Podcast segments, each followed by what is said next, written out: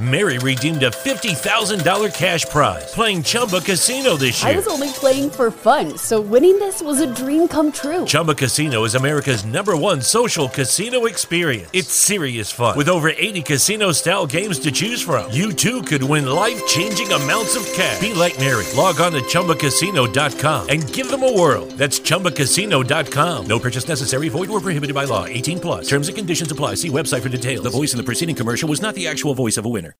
Lucky Land Casino asking people what's the weirdest place you've gotten lucky? Lucky? In line at the deli, I guess? Aha, in my dentist's office. More than once, actually. Do I have to say? Yes, you do. In the car before my kids' PTA meeting. Really? Yes. Excuse me, what's the weirdest place you've gotten lucky? I never win and tell. Well, there you have it. You can get lucky anywhere playing at LuckyLandSlots.com. Play for free right now. Are you feeling lucky? No purchase necessary. Void where prohibited by law. 18 plus. Terms and conditions apply. See website for details.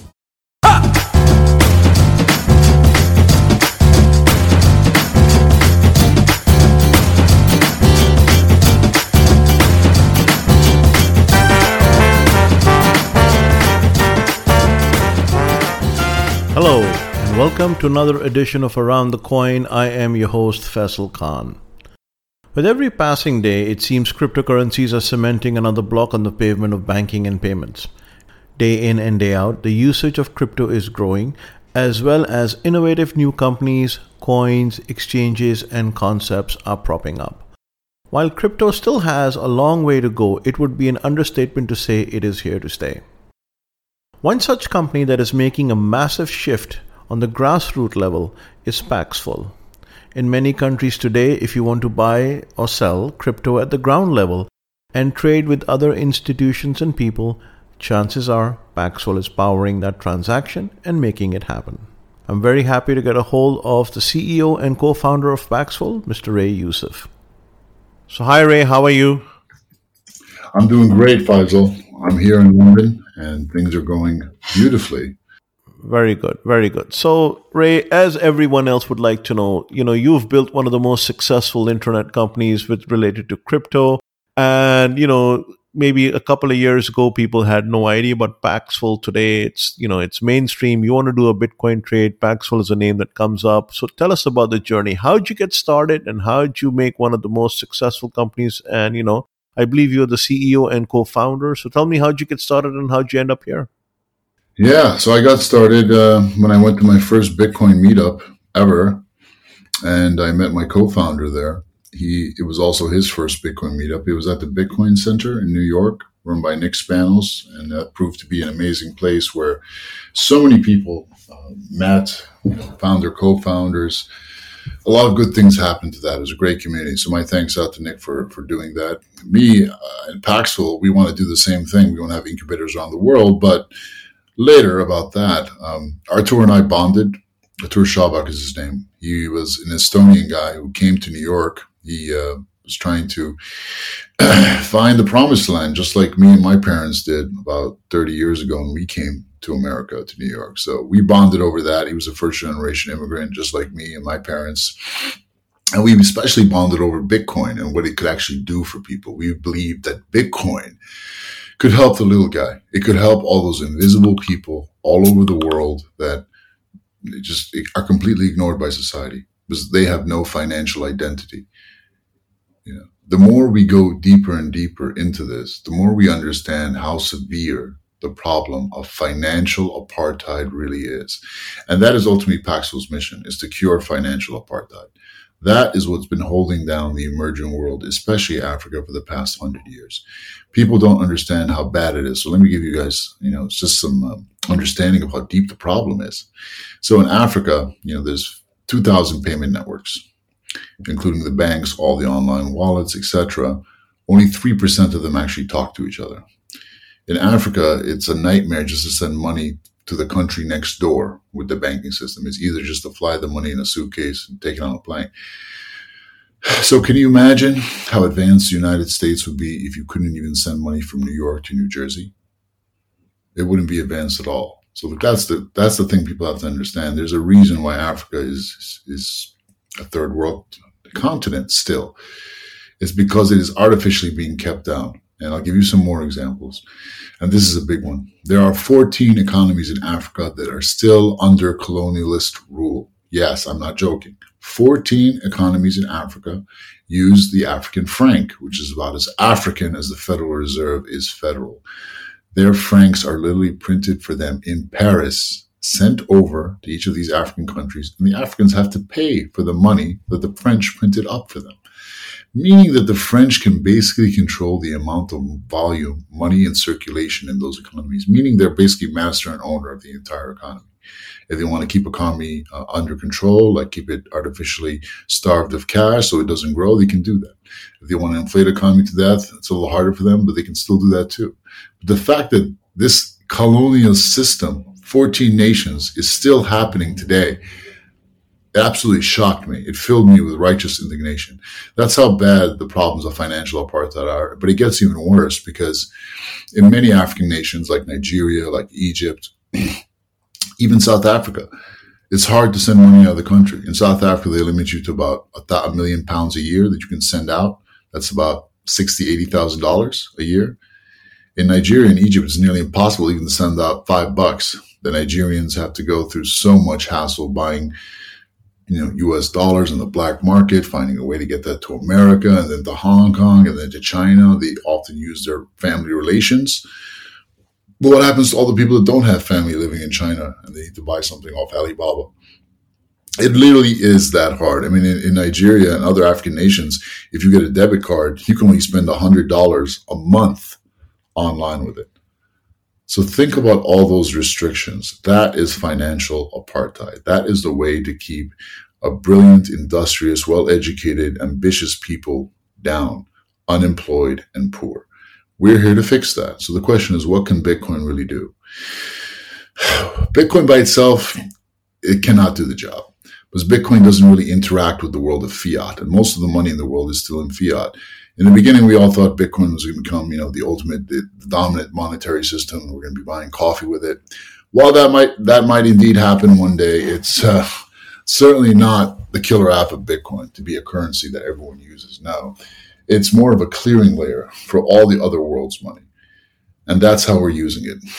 And we didn't figure that out ourselves. Our African users taught us that because we saw them turning gift cards into money in their bank account. Gift cards bought in California become Nigerian Naira in their bank account. How do they do that?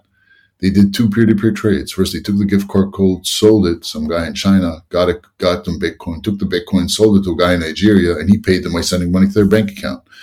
Look at what they just did. They just converted a US dollar gift card into a Nigerian bank transfer using two peer to peer trades.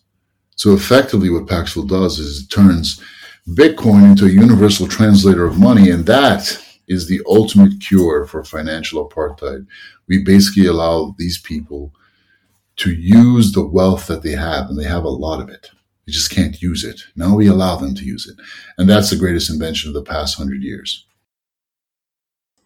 Well, that's that's you know an amazing story, but I would like you to maybe shed a little bit light on you know when you have the idea.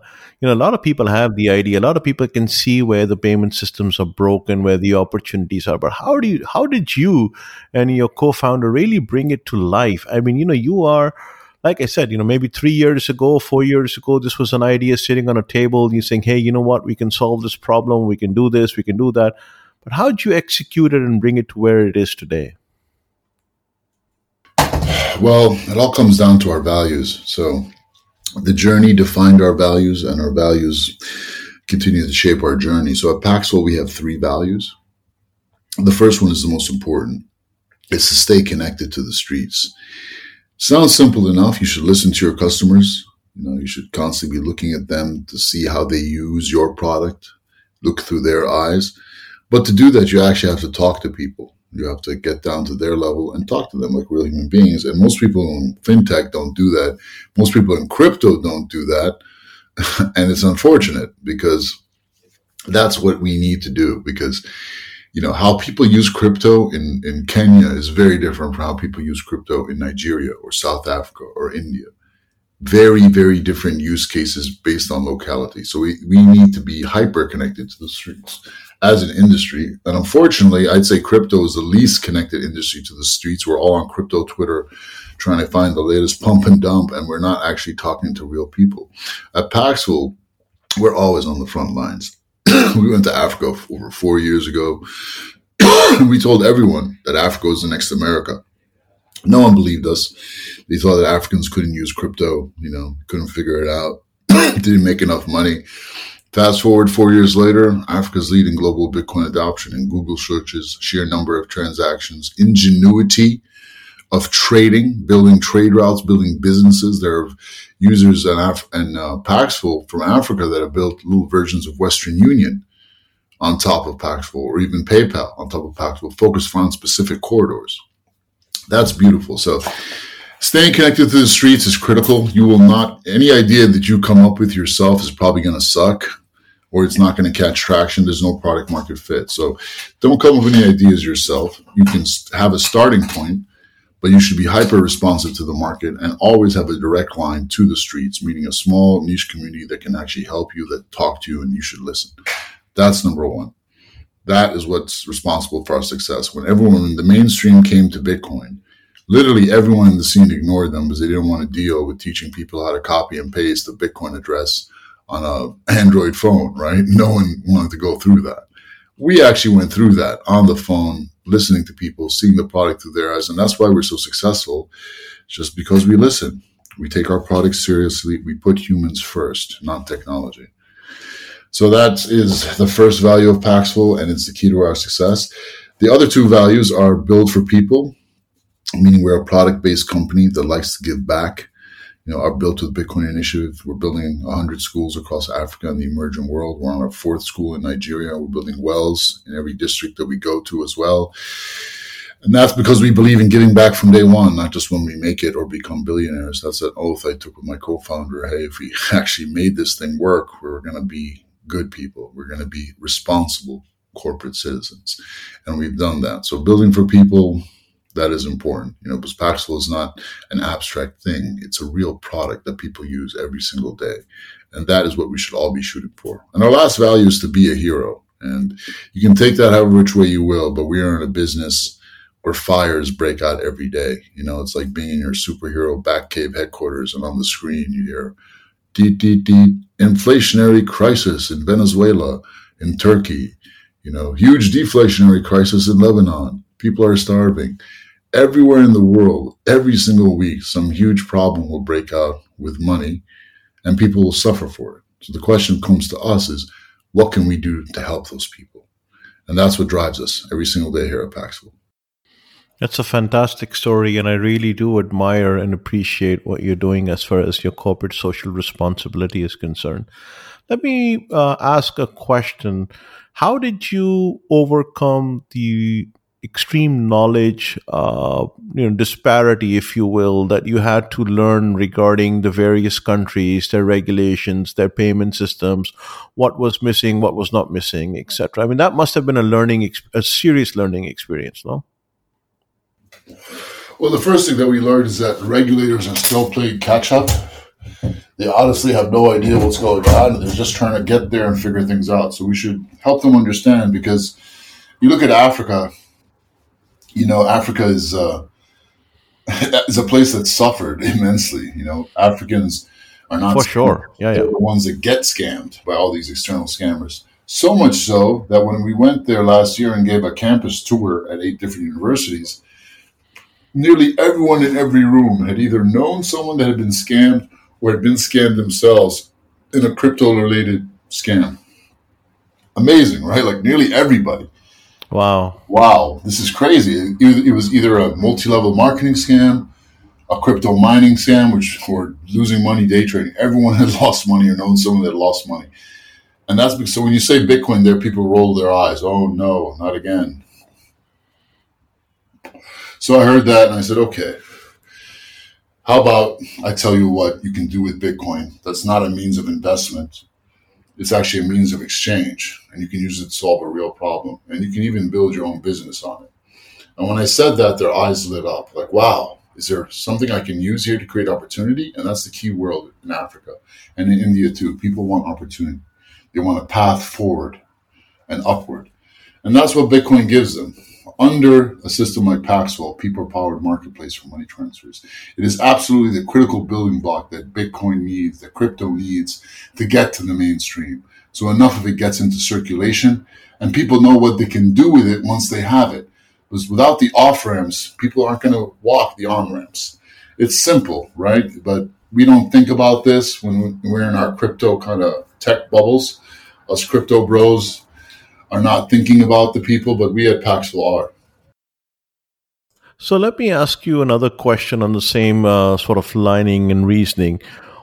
How do you ensure that the users who are going to be using your system and eventually be doing trades using Bitcoin and then, you know, the on ramp and off ramp, how are they protected in the environments that they work in, you know, with regards to licensing? Are there, I mean, is it um, a mandate that you say well you know that's up to them? Or is it something that you are covering them under your umbrella? Or is it something so gray that at this point in time you're just letting it grow and then you will address the problem when it comes to it?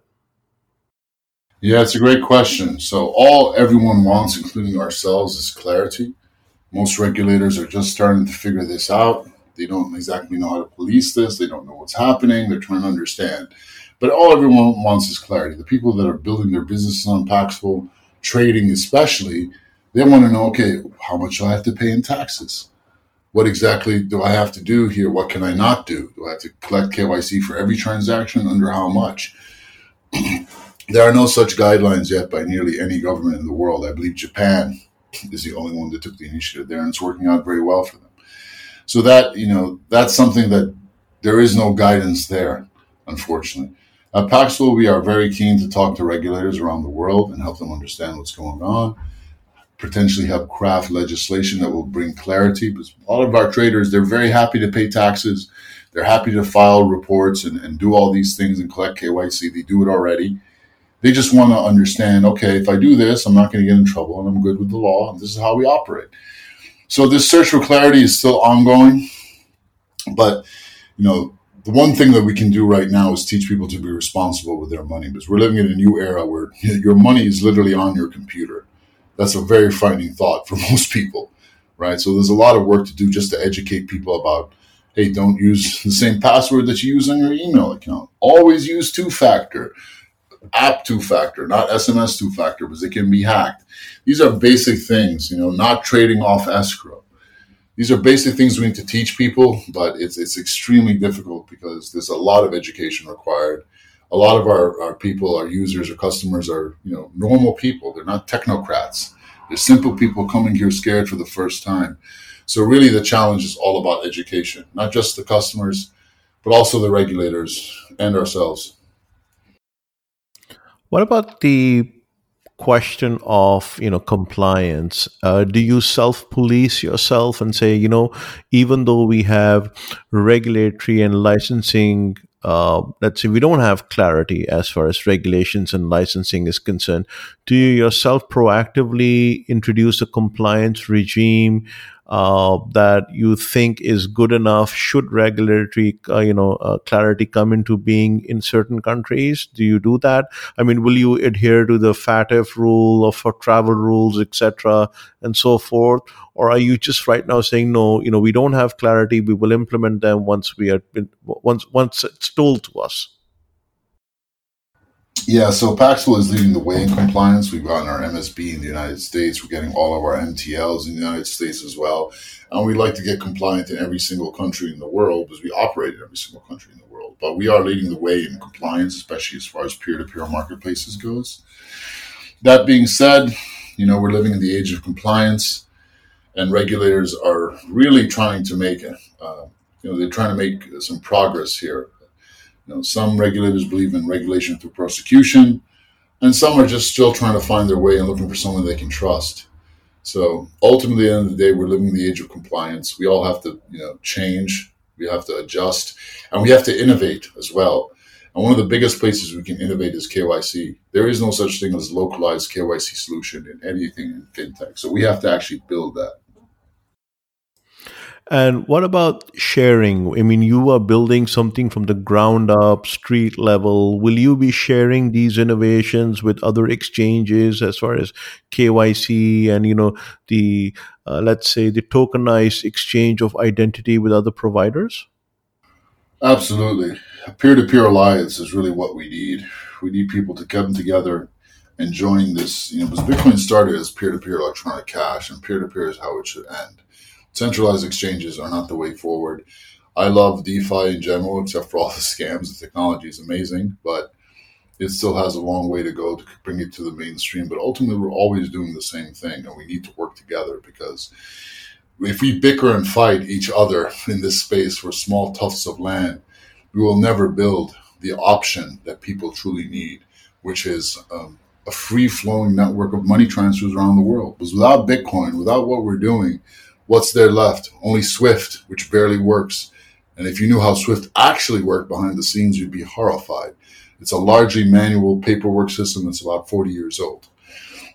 So we cannot fight and bicker amongst ourselves. We must work together. And at Paxful, we are very keen to do that. We've already started gathering allies, and we'll be launching some massive projects in Africa because I do believe that Africa is the next America. I also love India as well. Just those two places alone, if we just focus all our energies on that, we would make such tremendous progress moving forward.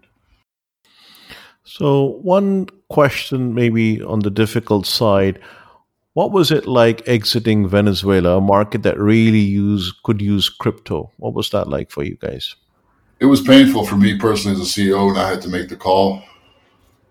I love the Venezuelan people. They have fought so hard. They're against, you know, so much is against them. But ultimately, we're an American company, and Venezuela has fallen under the dark side of the OFAC list, along with Iran. So it's a place we had to step away in. The, the biggest bank in Venezuela got sanctioned by the U.S. State Department. So right there, we saw the writing on the wall and we knew we wouldn't be able to support the Venezuelan people at the level that they deserved. So we decided to pull out and focus on places where we could have the most effect. Because ultimately, for us, it's about it's about serving the people who really need it most and doing the most good where we can be. It's not just about you know profits. If it was only about profits for us, we would have added all the you know altcoins and all this stuff before. But we've been supporting Bitcoin for a very long time because we really believe in the central mission of Bitcoin to help the people. So, I mean, you talk about financial apartheid, and you know, this is something where the United States has a long arm. I mean, you know, it can suddenly decide to say, well, you you know, this is a sanctioned country; these are sanctioned people. If it goes on the OFAC, you have to comply and you know decentralization and you look at the you know the whole bitcoin thing and you look at the, what's happening in africa etc do you plan to segregate your company at some point in time and sort of become a decentralized company where you say you know what? This is my american company this is my row rest of the world company and we'll keep the two separates because we still want trade to happen it's an interesting question. We thought about a lot of things but ultimately as an american entity there are limits to what we can do. We don't have these offshore shell companies that other crypto exchanges use, like Binance. You know, they believe in shopping for lawyers and regulatory arbitrage. We can't do that as an American company. You know, serving the peoples of Africa is a huge mission, but really what we need to do is connect the West to the emerging world. And we're not going to do that being outside of the West. And, and that's very hard. Like, it's hard pill for people to swallow, but it's the truth. We have to bridge the two economies together. If we can't do that, we're not going to succeed in our mission. And that means we need to work with Uncle Sam. And that's a truth that I had to accept.